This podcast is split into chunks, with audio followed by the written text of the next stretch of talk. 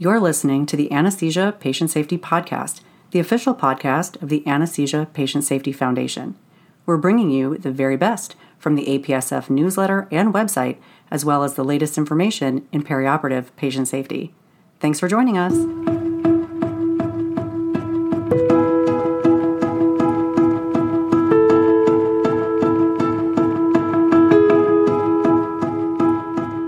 Hello, and welcome back to the Anesthesia Patient Safety Podcast.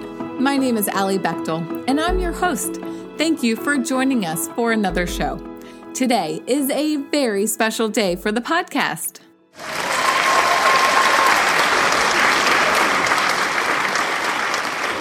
It is our 100th episode. Whether you are a century listener or this is your first show, welcome. We are so glad you are here. We started this podcast series by reviewing the APSF mission statement and priorities back in 2020. 100 shows later, let's review the 2022 APSF priorities. To find the priorities, head over to apsf.org and click on the APSF priorities heading. Here, you can also find a list of APSF activities related to these priorities. The 10 priorities include culture of safety, teamwork, clinical deterioration, non operating room anesthesia, perioperative brain health, opioid related harm, medication safety, infectious disease, clinician safety, and airway management. We hope you will tune in for our next 100 shows too, as we tackle threats to anesthesia patient safety and continue to work towards our mission. Before we dive into the episode today, we'd like to recognize Preferred Physicians Medical Risk Retention Group, a major corporate supporter of APSF. Preferred Physicians Medical Risk Retention Group has generously provided unrestricted support to further our vision that no one shall be harmed by anesthesia care. Thank you, Preferred Physicians Medical Risk Retention Group. We wouldn't be able to do all that we do without you. To kick off the show today, we would like to recognize Jamie Hyman and Jessica Miranda for their recent award from the APSF and Society for Ambulatory Anesthesia for their project, How to Unlearn in the Face of New Evidence, a quality improvement initiative to remove gabapentinoids from enhanced recovery after surgery pathways within a health system. Congratulations, and thank you for your work to help keep patients safe. For our 100th episode, we are discussing something that is fundamental to anesthesia patient safety monitoring. Appropriate monitoring is vital to keeping patients safe during anesthesia care. You can also find the theme of monitoring in the APSF priorities. Check out the third priority, clinical deterioration, which involves preventing, detecting, determining pathogenesis, and mitigating clinical deterioration in the perioperative environment. Our featured article today is APSF endorsed statement on revising recommendations for patient monitoring during anesthesia by the APSF Committee on Technology with approval from the APSF Board of Directors. To follow along with us, head over to apsf.org and click on the newsletter heading. Fifth one down is Newsletter Archives. Then scroll down and click on the February 2022 APSF newsletter. From here, scroll down until you see our featured article today. This statement is an important step towards improved patient safety. So lace up your shoes because here we go. The article starts off by addressing the need for this statement. The appendix for this article includes the standards for monitoring published by different professional societies that were reviewed by the APSF Committee on Technology. These are the monitoring standards from around the world. But patient safety during anesthesia care should not depend on the patient's location. The differences in these standards around the world need to be addressed to help keep patients safe with appropriate monitoring wherever they are. Next, the authors tell us the goals of this statement. Number one, identify monitoring practices that are important for improved patient safety that are missing from the existing statements. And number two, build collaboration between professional organizations to unify monitoring standard guidelines across all anesthesia professional organizations.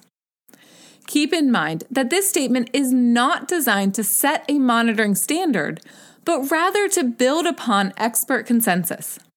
Expert consensus is critical to set guidelines that improve clinical practice and patient safety. Another important consideration is the availability of resources.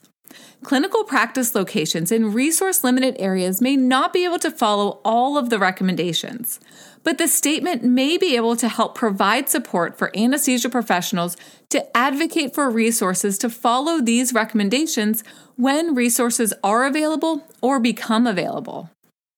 Let's continue into the article. The authors start out with some background. Keeping patients safe during anesthesia care requires ensuring adequate end organ perfusion and oxygenation. This forms the basis for the monitoring standards related to hemodynamics, ventilation, and oxygenation. The good news is that the current standards for monitoring already include this. Another critical part of keeping patients safe during anesthesia care is administering anesthetic drugs so that the patients are unconscious and immobile, depending on the surgery. We have the technology available to monitor this as well, which is so important since underdosing puts patients at risk for awareness or moving during the surgery, while overdosing may lead to hypotension, delayed awakening, or residual neuromuscular weakness. There is a threat to patient safety due to this gap in the monitoring standard related to monitoring drug effectiveness and residual effects. Updating these monitoring standards is an important step towards improved patient safety. So, with that, let's talk about the specific updated recommendations from the APSF Committee on Technology. First up, awareness prevention during inhaled anesthesia. How can our monitors help us to decrease awareness and recall during general anesthesia and the associated increased patient morbidity? When volatile anesthetics are used, maintaining MAC greater than or equal to 0.7 can help to decrease the risk of awareness and recall anytime a neuromuscular blocking agent has been used. The good news here is that the International Organization for Standardization already states that anesthesia workstations that deliver inhaled agents must measure the end expired concentration of the inhaled anesthetic. The next step is to include the requirement for monitoring end expired concentration of volatile anesthetics anytime they are used to provide anesthesia care. The addition of this as an international monitoring standard appears to be straightforward, inexpensive, and addresses a significant patient safety issue. What about patients who do not tolerate 0.7 MAC or greater with inhaled anesthetics due to hemodynamic instability? In order to keep these patients safe, the use of an EEG based monitor for anesthetic depth should be used to make sure that patients are at an adequate depth of anesthesia and less likely to have awareness or recall. I'm going to read the proposed monitoring practice now. Whenever inhaled agent is administered, its end expired concentration shall be measured and a low concentration alarm be activated if available.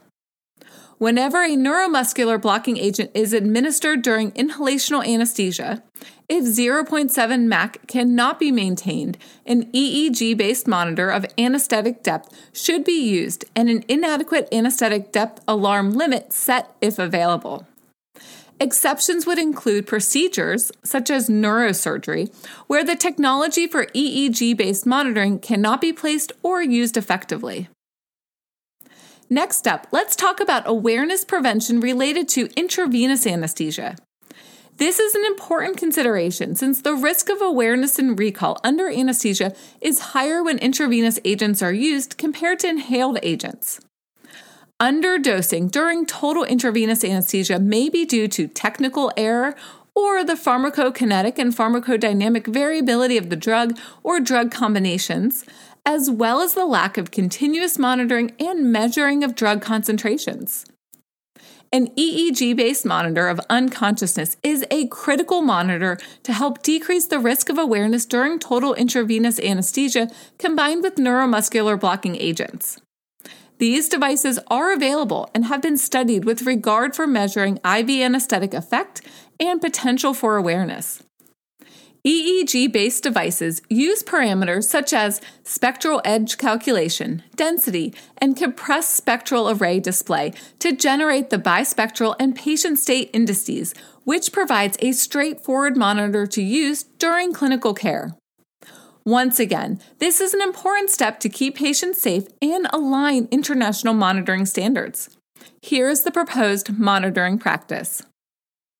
Whenever a neuromuscular blocking agent is administered during total intravenous anesthesia, an EEG based monitor of drug effect is recommended.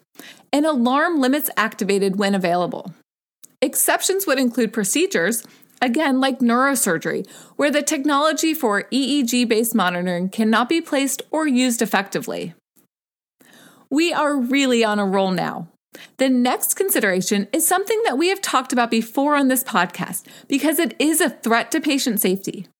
Postoperative residual muscle weakness, which increases the risk for airway obstruction, aspiration, and respiratory complications. Quantitative neuromuscular function monitoring is the preferred monitor anytime neuromuscular blocking agents are used. Other common monitors include qualitative twitch monitors or subjective monitors, including the 5 second head lift, which are unable to reliably prevent residual muscle weakness but any type of neuromuscular blockade monitor compared to no monitor at all can help to improve anesthesia patient safety whenever neuromuscular blocking drugs are administered. Here is the proposed monitoring practice.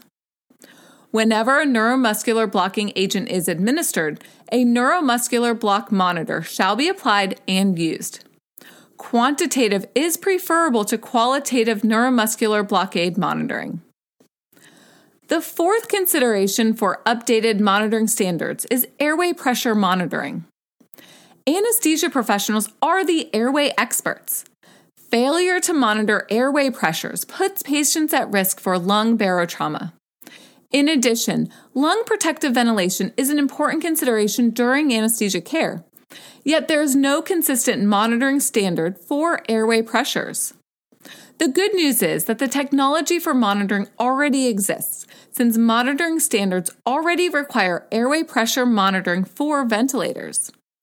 We are already monitoring this, but we need to go one step further by including it as a monitoring standard such as the one proposed by the APSF. When ventilation is controlled by a mechanical ventilator, there shall be in continuous use a device that is capable of measuring airway pressure alarms for detecting disconnection of components of the breathing system, and dangerously high pressure shall be available and enabled. The device must give an audible signal when its alarm threshold is exceeded. Are you using these monitors in your clinical practice already? Do you have the EEG based monitor for drug effect or quantitative neuromuscular function monitors available to use in your operating theaters? This statement is so important because it moves beyond individual clinical practice to working towards unified monitoring standards during anesthesia care around the world. If you have any questions or comments from today's show, please email us at podcast at apsf.org. Please keep in mind that the information in this show is provided for informational purposes only and does not constitute medical or legal advice. We hope that you will visit apsf.org for detailed information and check out the show notes for links to all the topics we discussed today. To all our listeners and the APSF family, thank you for listening and for your work towards improving anesthesia patient safety. We are excited to reach this big milestone with the podcast and even more excited about the next 100 shows. We have more interviews with anesthesia patient safety experts, as well as newsletter articles, rapid responses, and articles between issues to discuss. We may be hearing from you on the podcast.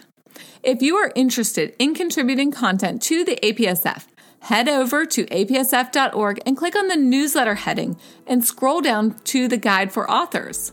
I'll include a link in the show notes as well.